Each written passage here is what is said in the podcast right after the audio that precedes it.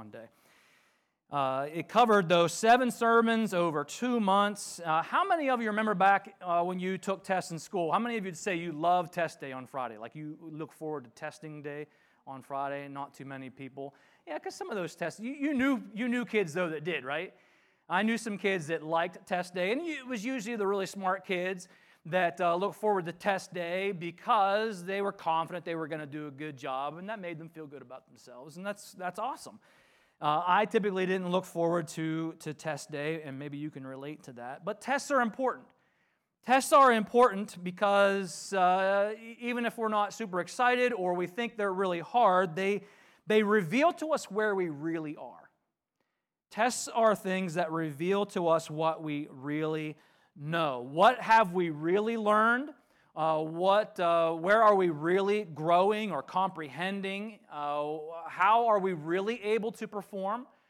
Uh, let's say you're getting trained in something on how to do something, whether it could be welding, it could be uh, an athletic uh, talent, it could be a piano lesson. There are, there are times where testing takes place so you know where you really are in, in that training. And I'm not sure what our test revealed this morning. If, if you didn't do very well, could be uh, that you need to take better notes, like Gloria and Bonnie. Could be I just need to do better at preaching. I don't know. It could be that. Maybe, maybe we all need Prevagen. Maybe that's, maybe that's the answer.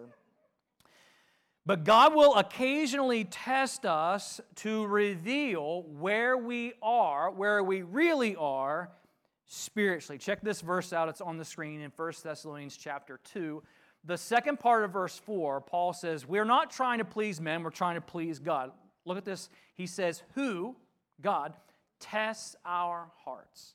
God tests our hearts.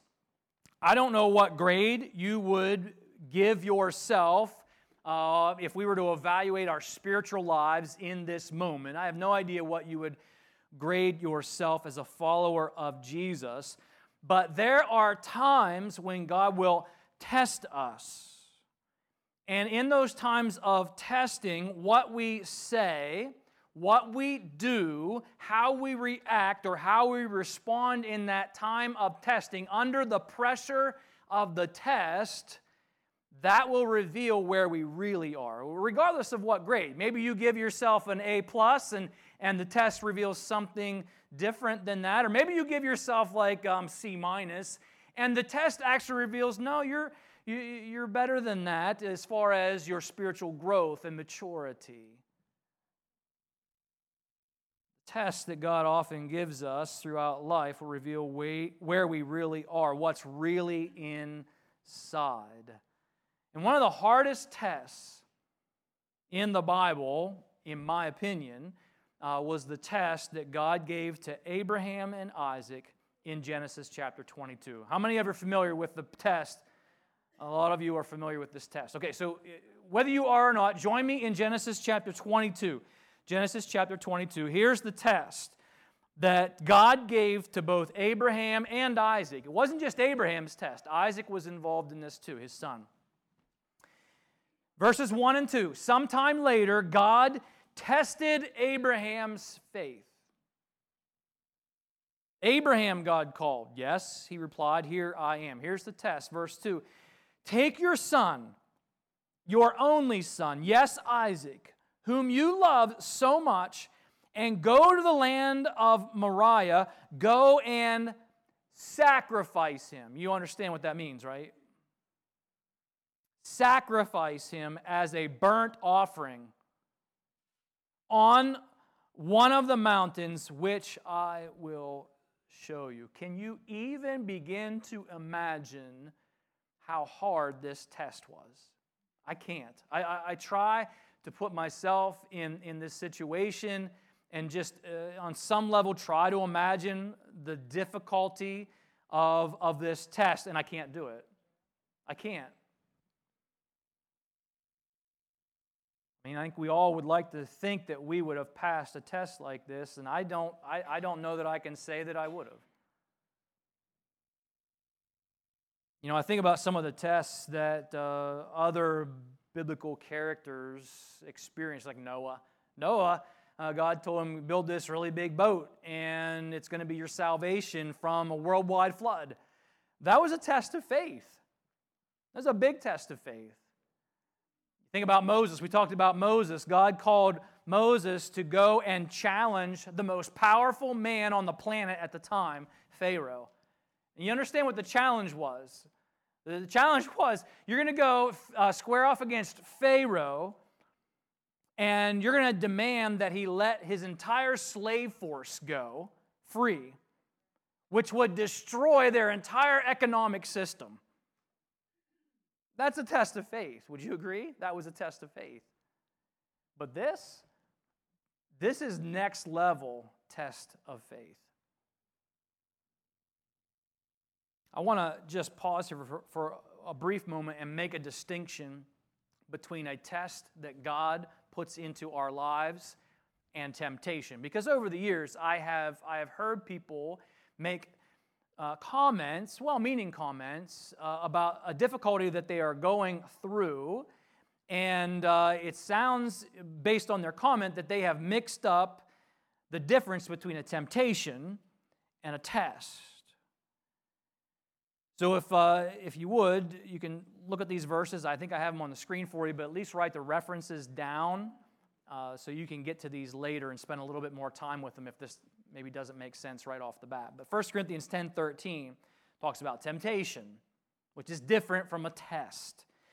No temptation has seized you except what is common to man. Now, testing is, is specific uh, it comes from God. It has a specific purpose, and it's different. Your, uh, the testing that God may place in your life was going to be unique and different from the testing that God will place in, in my life. But temptation is not like that. Temptation is something we have in common. Temptation is common. And it says that God is faithful. He will not let you be, get this, tempted beyond what you can bear. Pause on that because you maybe have heard people say uh, they're going through something and, uh, well, God won't give me more than I can bear. Well, if they're talking about a test, they've got the wrong verse. It doesn't say test, it says temptation. Because it's very often that the test that we go through is well beyond what we are able to bear on our own, well beyond what we can do in our own strength. That's the whole point of the test, that we rely on God, learn to trust God in something we can't do on our own. But temptation is different. Temptation is something that God won't allow us to be tempted beyond what we can bear. And it says that when we are tempted, He also provides a way out for us so that we can stand up underneath that temptation. Temptation, the source of temptation, right? Testing can come from God. But temptation does not. Uh, James 1 13 and 14. When tempted, no one should say, God is tempting me. God doesn't tempt us with sin. For God cannot be tempted by evil, nor does he tempt anyone, but each one is, is tempted when his own evil desire he is dragged away and enticed. So, temptation is, is the issue of sin, and, and the source of it is sin and our own evil desire. Testing is from God, and it has a good purpose. So, it's different from temptation. So, when you and I stand toe to toe with hard things, I would say this it probably is a good idea to ask the hard question Did I create this mess? All right, you go through something and it's difficult and it's unpleasant. It's probably a good idea to ask Did I create this mess because I gave in to temptation and I crossed over a boundary line or, or I stepped outside of God's will? Uh, are these the consequences for my poor choices? It's probably a good thing to ask that question. But if the answer is no, and it very well may be no, that's not what this is about, that you didn't sin, that you didn't step outside of God's will, then it's very possible that what you are experiencing is God's testing in your life, which has a unique purpose for what God wants to do in you and through you. For example, sometimes the test is, uh, of God is given to us to reveal where our faith really is and, and where we need to grow, where we need to mature in our faith. James 1, 2, and 4 says this, also on the screen Consider it pure joy, my brothers, whenever you face trials of many kinds, because you know that the testing of your faith develops perseverance. Perseverance must finish its work so that you may be mature so that you may be complete, not lacking anything. There's a purpose in this testing that, ha- that is connected to, that is tied to God's desire to mature us and develop some character in our faith. Sometimes the test is given to reveal what our faith is really made of.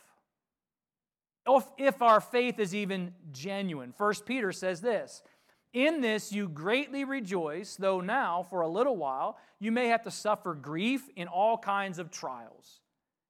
These have come so that your faith, which is of greater worth than gold, gold perishes even though it's refined by fire, but your, so that your faith may be proved genuine and may result in praise, glory, and honor when Jesus Christ is revealed. So sometimes the test is about revealing to us what our faith is really made of. Is it genuine faith? Is it strong faith? Does it need to be strengthened? And testing will reveal that to us, and that's a good thing. 2 Corinthians chapter 12, uh, some of you may remember when, when Paul said that he was given this thorn in his flesh. Remember this? Uh, God gave him this thorn in his flesh, and he begged, he begged the Lord three times to, to remove it from him. And the Lord's response was, No, my grace is sufficient for you. That was, that was the exchange between Paul and the Lord. And uh, Paul says uh, in the context of 2 Corinthians 12 that God placed that trial in his life. He identified the purpose. He said, To keep me humble, to keep me from becoming prideful, God placed this in my life, this trial in my life. God had a specific purpose for putting that trial, that, uh, that trial in his life. And it turned out to be a test of Paul's faith. When, when God says, No, I'm not going to remove the trial, my grace is sufficient for you, that's a test of faith. Is Paul going to believe that or not? Is Paul going to believe that God's grace really is sufficient to help him endure and, and have victory in a time of weakness? That was a test of Paul's faith. And arguably, I, I would say that Paul passed that test. So, tests, yes, uh, typically aren't fun. Oftentimes, they're not easy, but they've got great value in our lives. They can make us ultimately more like Jesus. Now, everything we talked about the last two months, really, the, the practical part of all of that stuff can help prepare us for these tests. We talked a lot about reading, studying the Word of God. We talked a lot about uh, daily prayer, like a, a, a, commitment to, to constant prayer, bathing everything in prayer. We talked about that a lot. We talked about our relationships with one another, with other followers of Jesus, and how important that is uh, in, in the development of our faith, the strengthening of our faith. So, all of these things that we've been talking about will help prepare us for these tests. They will make it more likely that we will pass the test. And I think that makes sense. The more preparation you put in, uh, when the test day comes, you'll be better prepared to do well on the test. We kind of know that from our life experience. But here's the question I want to explore with you this morning. And it's rooted in verse 2 of uh, Genesis chapter 22. That was, to me, I look at that and I'm thinking, that, that is, that's too hard. That test is too hard. So, how do we do hard things in times of testing when it, when it seems like, when it feels like the test is too hard? And, and when, again, I look at what God asked Abraham to do, it's unreasonable. You look at it, and I don't know that anyone would say, oh, that's, that's, that's easy. Most of us, I think, would look at that and say, man, that, that one's, that's too far. And I don't know what test you might be experiencing right now in your life at this moment, but it may feel to you like it's too hard, it's too much. And even if that's not where you are at right now, there may be a time in the future when you go through something and you're like, this is, this is, this is too much, Lord. How do you do hard things during a time of testing when the test seems too hard? How in the world will we ever pass those tests? I want to offer you three, three simple thoughts this morning that I think will really be helpful when you and I have to take tests where God puts tests in our lives that seem too hard. The first one is this when the test seems too hard, trust in God's promises. Let me say it again. When the test seems too hard, trust in God's promises. Go back to this story. So we've seen the test in verse 2. Let's read on in verse 3. The next morning, Abraham got up early. He saddled his donkey. He took two of his servants with him, along with his son Isaac. He chopped wood for a fire uh, for a burnt offering. He set out for the place that God had told him about. On the third day of the journey, Abraham looked up and saw the place in the distance. Stay here with the donkey, Abraham told the servants. The boy and I will travel a little farther. We will worship there. Interesting. We will worship there, and then we will come right back. The first thing I notice about Abraham's response is that he just obeys. Now, I have no idea what the night looked like for him, right? It says early in the morning, the next morning, he got up early and he, and he went, he obeyed. I have no idea if uh, he spent all night praying, uh, if uh, he just laid there looking at the, the, the tent ceiling. I, I don't know what the night looked like for him, but I know because it's recorded here that early in the morning he got up and obeyed. And it doesn't tell us that he, uh, he demanded an explanation. That's curious to me. He doesn't demand of God an explanation. And I think, wouldn't you want to know why? Like, wouldn't you want God to explain you, what is this about? This is an unreasonable request. Why are you asking this of me? That's a pretty normal response, I would think we have insight into what Abraham was thinking and how he processed this in the New Testament. So hold your finger in Genesis, go to the New Testament to Hebrews. Hebrews chapter 11. We're going to start in verse 17. This is a chapter that talks about people's faith. And one of the people that are highlighted in this chapter is Abraham. And in verse 17, it says, It was by faith that Abraham offered Isaac as a sacrifice when God was testing him. All right, we know that part. Abraham, who had received God's promises, don't miss that. Abraham received a promise from God, was ready to sacrifice his only son Isaac, even though God had told him. Here's the promise the promise was Isaac is the son through whom your descendants will be counted. That was the promise. Abraham reasoned that if Isaac died, God was able to bring him back to life again. That was the conclusion that Abraham had come to. Pretty remarkable, isn't it? And in a sense, Abraham did receive his son back from the dead, which we'll, we'll, uh, we'll see why that makes sense later on if you're not familiar with this with this story. But the book of Hebrews, the writer of Hebrews, gives us insight into how Abraham was processing this unreasonable request of God. And this, is, this was the reasoning God made me a promise. And the promise was not just that I would have descendants uh, greater than the sand of the seashore and greater than the stars in the sky. That, that was part of the promise. The whole promise is that it would be through Isaac, not through Ishmael, not through some other miracle son that, that Sarah w- would have later on, right? Isaac was the miracle child at 100 years old that God said, This is the son. Isaac is the son that I will bless you through and make descendants. So if he's dead, the promise would be broken. Do you see his reasoning? I follow the reasoning, it's still really, really hard. Would you agree? It was still, still really hard. Abraham did not ask God for an explanation. He just trusted in God's promise. God made a promise, He's going to keep it. I don't want you to miss this. When God tests our faith, when God tests our hope, when God tests our level of love, what oftentimes happens are emotions of, of fear, of anger, of sorrow. But those emotions want to know why. That's just normal. We want to know why.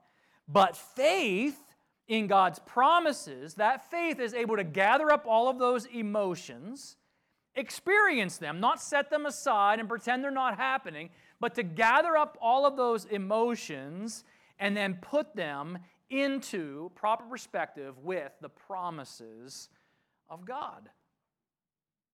Let me give you an example of what I mean. 1 Peter chapter 5 verse 10 is a promise from God to you. As a follower of Jesus, if you're a believer, this is a promise to you. The God of all grace who called you to his eternal glory in Christ, talking to the believer, after you have suffered a little while, will himself, who? God, will himself restore you, make you strong, firm, and steadfast. Did you notice that the promise was not that God will, uh, will keep you immune from all suffering and problems? That's not the promise. God never promised that you'll never lose a job. He never promised that you'll never lose a loved one, that you'll never get sick, that, that you'll never be treated poorly.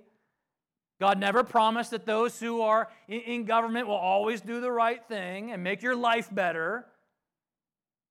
God never promised that your car, your washing machine, and your dog would never die on the same week. And some of you have had that happen.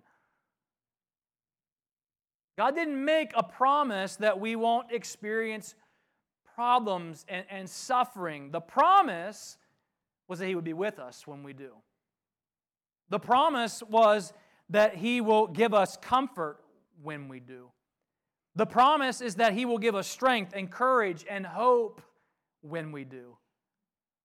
God promised to give us His divine power to live a, a, a righteous life in an absolutely corrupt world. And so when the test seems too hard, trust in God's promises. That's where we start. The next thing is this trust in God's provision. Trust in God's promises and trust in God's provision. Verse 6, back to our story. So Abraham placed the wood for the burnt offering, offering on Isaac's shoulders, while he himself carried the fire and the knife. As the two of them walked together, Isaac turned to Abraham and said, Father, just imagine yourself in this moment. Imagine you're Isaac.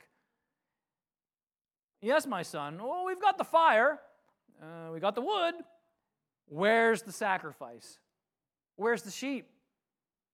Isaac knows how this goes. It's not his first sacrifice he's ever witnessed. We got the wood, we got the fire. Where's the burnt offering? It's a great question, Isaac. Listen to what Abraham says in response. Verse 8 God will, what's the word?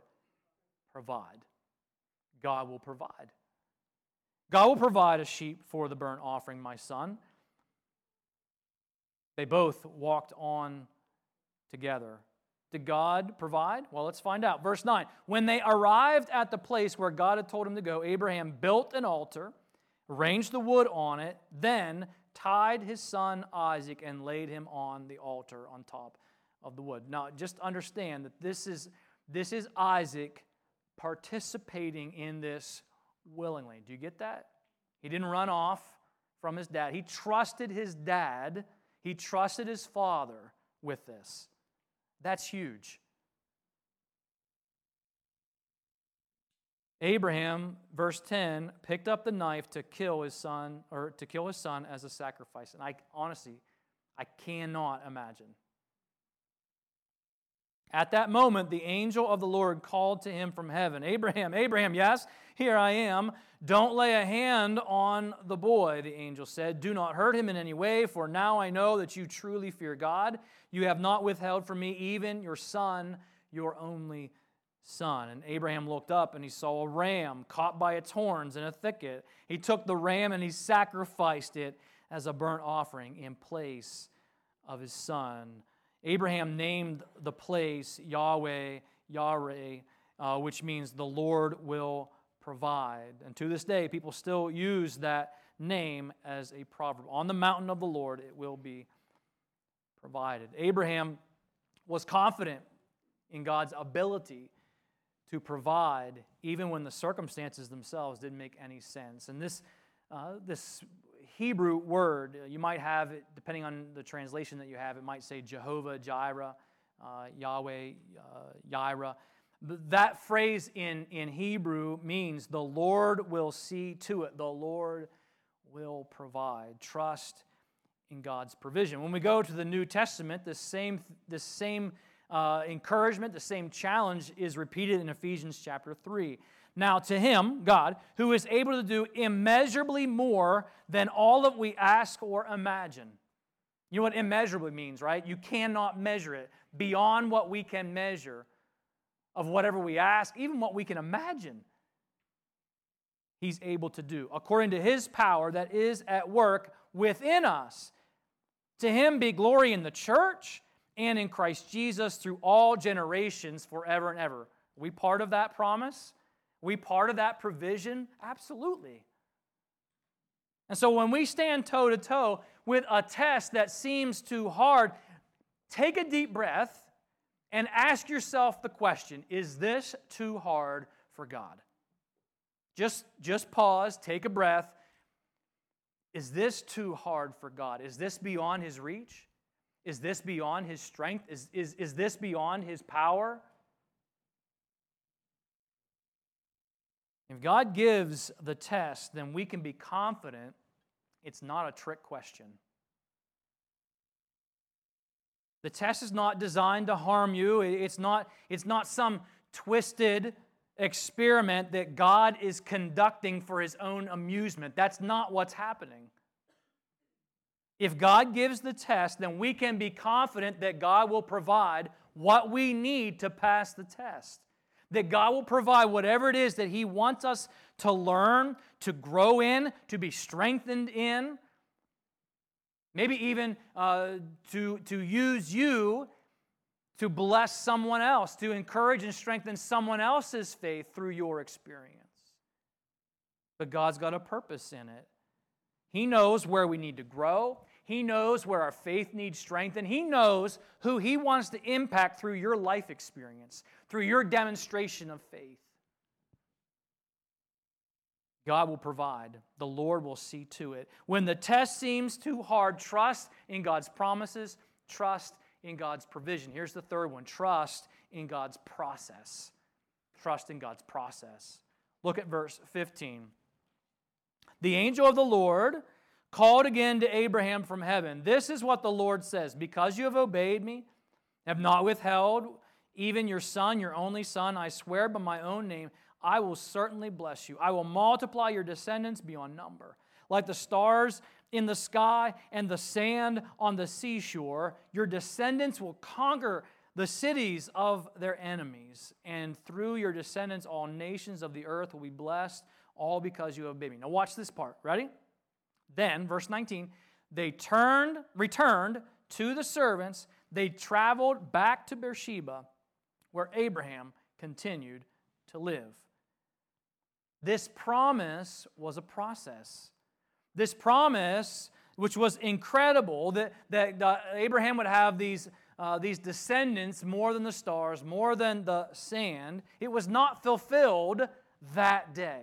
Do you get that? He went home and he lived his life. Abraham went back and he lived out his life, and this promise was a process that God was fulfilling over time. A process that was bigger than just Abraham. This was a process that would one day result in one of these many descendants of Abraham being the Messiah, Jesus Christ. That was part of the process that God was doing through Abraham. It wasn't just about blessing Abraham uh, with many descendants, this was about the salvation uh, from sin that God was going to accomplish through Jesus Christ, one of Abraham's descendants, one of his many descendants. What Abraham and Isaac did together that day was a picture of the gospel. And I'm sure a lot of you, as you're reading through this, you picked up on that. The three days, and you have this father who, uh, who, who loves his son just as much as you love your own child, and yet gave up his son as a sacrifice for sin. You see a son who willingly obeyed his father's will. We see a substitute sacrifice that God provided so that, so that you and I could be forgiven, so that we wouldn't have to bear the punishment that sin deserves. You see all of these images, these pictures in this story played out between Abraham, Isaac, and God. The test that God gave Abraham and Isaac was a part of his process, not only in their lives, but to bring salvation to us through faith in Jesus Christ. And I say all of that not only just to point out uh, what's happening in the text, but to say this. Maybe what you're experiencing right now, maybe you are being tested right now in a way that God is drawing your heart towards Him.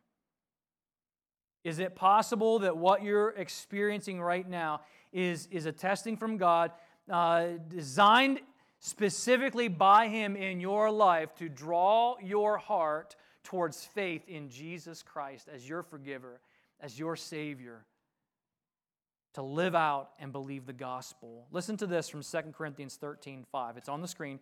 Examine yourselves to see whether or not you are in the faith. Hmm. Test yourselves. Do you not realize that Christ Jesus is in you? Unless, of course, you fail the test. Isn't that interesting? Is it possible that God has been in the process of trying to get your attention? To move your heart to believe in the gospel of Jesus Christ, to put your faith in Him as a substitute sacrifice for your sin, to, to transform your life. Maybe you do religious stuff. You do religious stuff, but is it possible that you've never truly repented of sin and, and put your faith in Jesus as your personal forgiver, the leader of your life. Is that possible? That it's just been this religious stuff that you do? Here's one of the ways you can tell. One of the ways that you can tell is when you're under pressure, right? When your faith is put under pressure, if you bail, it may be that the, the faith wasn't real, that it wasn't, that it wasn't genuine. It may be that you need still to take this, this step of faith in Jesus. And if that's you, then do it today. Do it before you leave this place. If you have trusted Jesus as your Savior, then understand that God will use tests sometimes in your life and in my life as part of His process to make us more like Jesus. You know, Abraham and Isaac, they came off that mountain and uh, they looked more like Jesus. Now we see that. Looking back on it, we, we see that they look more like Jesus because we, we have the ability to look over this story and study it. They were living it in real time. But they trusted in God's process. Listen to this from the New Testament, 2 Corinthians 5:17. Therefore, if anyone is in Christ, he's a new creation. The old is gone and the new has come. And there's tons of verses like that throughout the New Testament that talk about uh, this image of taking off our old clothes and putting on new clothes, that we are uh, given a new heart, that we are, are transformed, given uh, a transformation not only in the way we think, but in, in, in the way that we experience faith, spiritually, having a heart that is alive. There's all these pictures painted throughout the New Testament that describes this process this process that God wants to do in your life and in my life to make us more like Jesus. There's a song uh, pretty popular on the radio right now from Zach Williams. Love this song. You're if you listen to message or K Love, whatever you listen to, you probably heard it called Less Like Me. Have you heard the song? Less Like Me. Uh, the first verse and chorus Oh, I have days I lose the fight, try my best, but just don't get it right.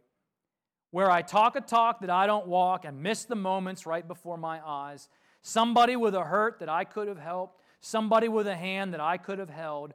When I just can't see past myself, Lord, help me be a little more like mercy, a little more like grace, a little more like kindness, goodness, love, and faith a little more like patience, a little more like peace, a little more like Jesus, and a little less like me. That resonates with me. That's a pretty powerful song. When the test seems too hard, trust the promises and the provision of God, but also just trust that this test is something that God is, is doing in, in your life as part of His process to make you more like Jesus and a little less like you, a little less like me. Where is your faith being tested right now? Don't answer out loud, but just think about it. Where, where's, your, where's your hope being tested right now? How about your love? Is your love in some place in your life being tested right now? Instead of asking God why, which is what our emotions want to do, why me? I just would fire back, why not you? Why not me? Instead of asking, why me? Why is this happening? Let's ask a different set of questions. God, what do you want me to learn in this? What is it that you want to do in my heart? Where is, where is it in my faith that you want me to be strengthened? What, what do you want to do in me and through me to impact someone else? God, what is it that you are doing for your glory? What do you want me to see? What do you want me to change? These are the kinds of questions that we should be asking when we are experiencing a test in our lives. And as you're asking those questions, keep trusting in God's promises, keep trusting in His provision, and just trust that this is a process. And this is part of the process to make you more like Jesus. If you'll do that, here's